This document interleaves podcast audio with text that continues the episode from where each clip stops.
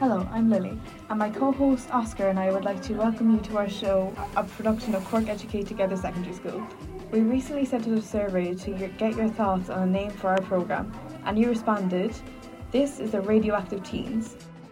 This podcast includes local events, fiction, and more from our community and beyond. Our show today is dedicated to our show's technician, Ash McRae, without whom we would not have got up and running. Ash, you are a gentleman and a scholar, and we are very grateful for all you do. Later, we'll hear about Stand Up Awareness Week and our efforts to activate ourselves and hold space for LGBTQ youth in our school. But for now, we've got a segment from our first year producer Danny and journalist Gabriel, who've interviewed TYs about their bake sale fundraiser held Monday, the 24th of October at lunch. Uh, why did you do the uh, bake sale? Um, so we did it to save up for a school tour, and we ended up switching to fundraise for a charity. How did you feel when people brought in cakes for the bake sale to help out? Uh, I mean, it was great. I mean, we got all the help we can get. The whole my class helped. They baked plenty of stuff, and I mean, the first children were just amazing at really like giving work more to the cause. Did you sell all of the cakes? Uh, yes, we're completely sold out over here. I don't know how they're doing in the big yard, but I presume there's even more people there, so they're probably sold out as well. Thank you, Danny and Gabriel, for that brilliant report. Do you have a story idea for something on or off campus? Stop by room 29 at 1.15 on Mondays to contribute to our news coverage. For our next segment, we have a piece of short fiction. Please enjoy the creative stylings from one of our TY students. When I was younger, me and my sister were prone to severe anxiety. Our parents never questioned it and simply chalked it up to our hormones overreacting. Any time I've locked myself in my own room, they'd always say it's because I was showing a tantrum. It'll be okay, they said. He'll get over it when he gets older. I guess I can't blame them, because they never had the experience as I did. But sometimes I wish they'd just taught me how to deal with all of it instead of brushing it under the rug because they were too lazy to take care of our issues. Today, my year and a few others went on a field trip to Dublin. There was a form you had to sign, saying your parents could pick you up after seven at the bus station. My parents let me go. They said they didn't mind if I stayed out too late. My sister, on the other hand, was quite wary of it. Are you sure about this, Michael? Going to Dublin all on your own? It'll be fine, er, I responded. I have classmates to talk to, and I'm sure I'll be partnered up with someone nice. The teacher pulled out a list and went down the names of the students on the trip. There are some I don't recognize, names that must belong to other year groups. All right, so I'll be sorting you into your groups of three to four now, she says, and starts pointing at our heads and counting. One, two, three, four. One, two, three, four. One, two, three, four. One, two, three, four. One and two. We scatter and sort ourselves into our new groups, and that's when I spot him, my basically arch nemesis Andrew Lauren, and his best friend Tina. They're laughing with each other, like friends do, it fills me with rage. Isn't it just so lucky we get to be together for this, too? He says sarcastically. Hey, you totally moved spots just so you could be with me for this, she teased. Did not! Just admit you're over-attached to me and go, she, Tina laughs. Andrew sits next to me. Their conversation dies immediately and is replaced with this really heavy and awkward silence. I suddenly get this overwhelming guilt with the beginnings of a million different thoughts about every, how everything is my fault. Listen, I know we don't like each other, but purely for business purposes, can we pretend we don't? I ask, in the hopes to not only break the ice, but also the terrible strings of thoughts in my brain. Andrew doesn't seem to notice anything out of the ordinary and simply raises his eyebrow. You mean friends? You want to be friends? It only needs to be for eight hours, and then we can be right back to never talking again, I plead. Chill, I'm only messing. If you can tolerate me for the full eight hours, I'd actually encourage you to. Be a nice bonding experience. What's that supposed to mean? Oh, nothing. We introduce ourselves all over again and begin to do the boring small talk that you would when re- meeting new people, even though we know most of this stuff about each other already. Seeing it recontextualized positively actually makes me grin a few times. Apparently, he likes J pop. I start asking him about his younger years. Have you ever worn feminine clothing as a dare at a party? This makes him laugh. I've worn it willingly, several times. Really? I act surprised. I'm not. It's really, really in character for him. Well, what can you do when you're unaware of your gender identity for the first 11 years of your life? Oh, that makes a lot more sense. He seems to pick up on my surprise. Well, was it not obvious? I mean, uh, uh yeah, it was kind of um, I'm, I'm sorry. And there it is, the first sorry of our conversation. He pats me on the arm. No need, I've done this a million times. By now it's the same as saying where I was born. I feel fuzzy inside.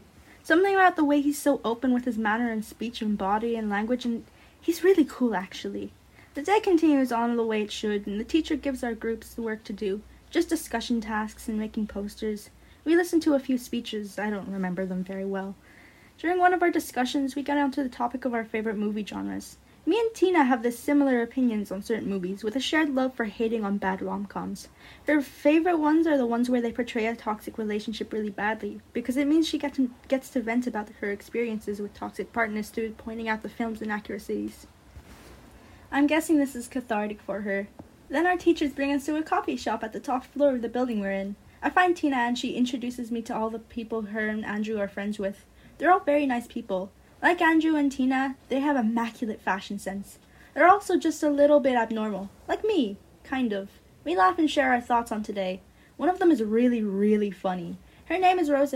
She's from South Korea. Her favorite ice cream flavor is Oreo. She gives me her Instagram. There's an Ace flag in her bio. I tell her how much she reminds me of my sister. She laughs and says that she'd love to meet her one day. And then it happens. Our groups get mixed up in the second half of the day, and I realize I don't actually know anybody in my new group. This would have been fine usually, but we don't have much time to introduce ourselves, and everything is now so loud, and I want to go home, and, and I feel this, this ache in my chest. My throat closes up, my stomach turns to mush. No, no, no, don't let this be happening, not right now. Try as I might, I can't suppress it this time. I think someone started to notice when I'm shaking. They ask me a question, I just lose myself. The next thing I remember is using all of my strength to push myself up and run to the closest bathroom. I don't even remember checking if I'm alone. I just run to the second stall and slam the door shut. I burst into tears immediately. I sit there crying for what feels like hours, and then I hear someone coming into the bathroom yelling my name. It's Andrew. I'm still a mess, but I open the door and peek around it. He's sitting on the sink checking his phone. He looks up and seeing me, he leaps off the sink and pulls me into a hug. Oh my god, I was so worried about you. He says that he's, he folds his arms tightly around me. Are you okay? What happened? Uh, I, I don't know. Panic attack? Maybe? I manage and then the tears start flooding again. I, I'm sorry. I, I shouldn't be doing this right now. I'm. No, no, no, no. Hey, hey, hey, hey. He says in that one tone and starts brushing the ends of my hair in an attempt to calm me down. I'm here for you. Got it? I'll, I'll stay with you until you calm down, okay? Okay. He leads me to the sinks and gestures for me to sit down. Then he hugs me again. This time he doesn't let go of me, and I feel him properly playing with my hair. He leads me through a few of the standard breathing exercises people do to calm down a panic attack.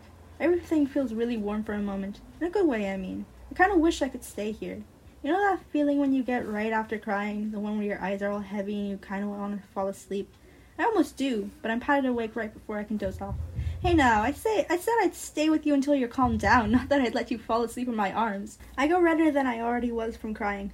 Oh my god, I'm I'm so I'm so sorry. I didn't mean to.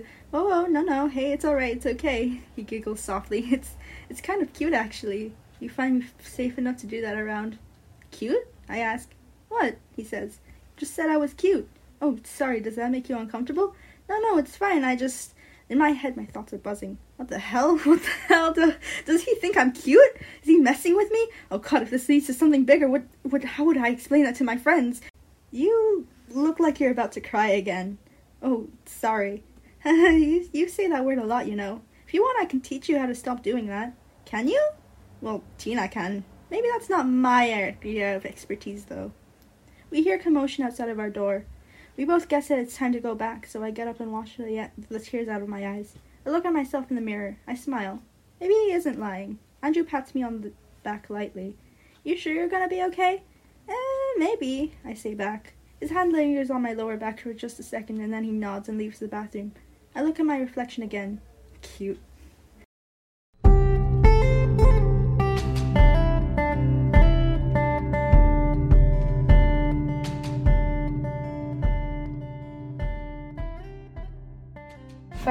Finally, we have a segment on Stand Up Awareness Week, which took place November 14th to 18th at CETSS. Our reporters talked to two of the organisers. We have a short clip of an inspiring and educating talk given by Thomas Heising, activist, artist, and runner on the Friday of Stand Up Awareness Week. Okay, so what are you doing?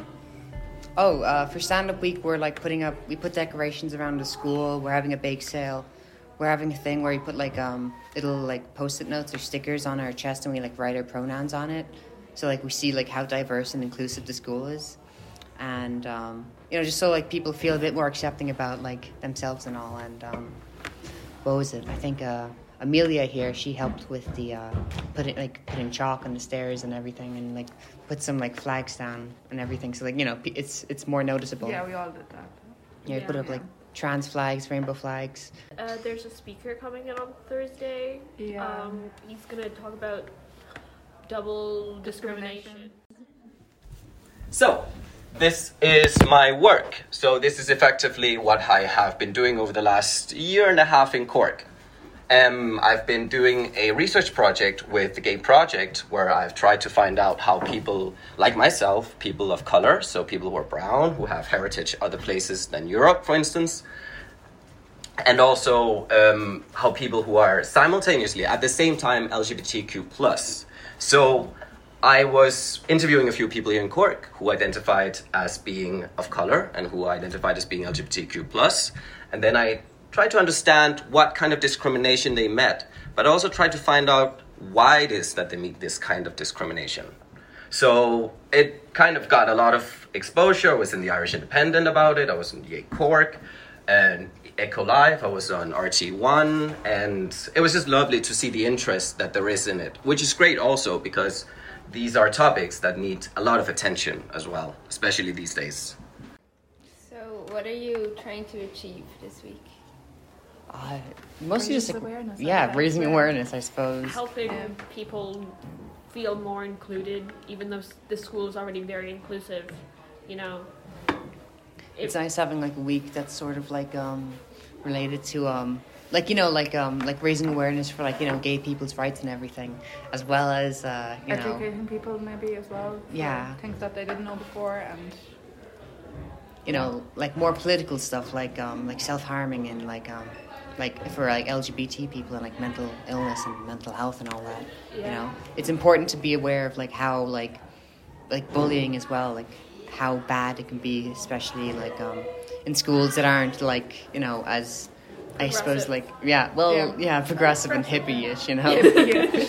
so yeah yeah Okay, thank you. yeah. Okay.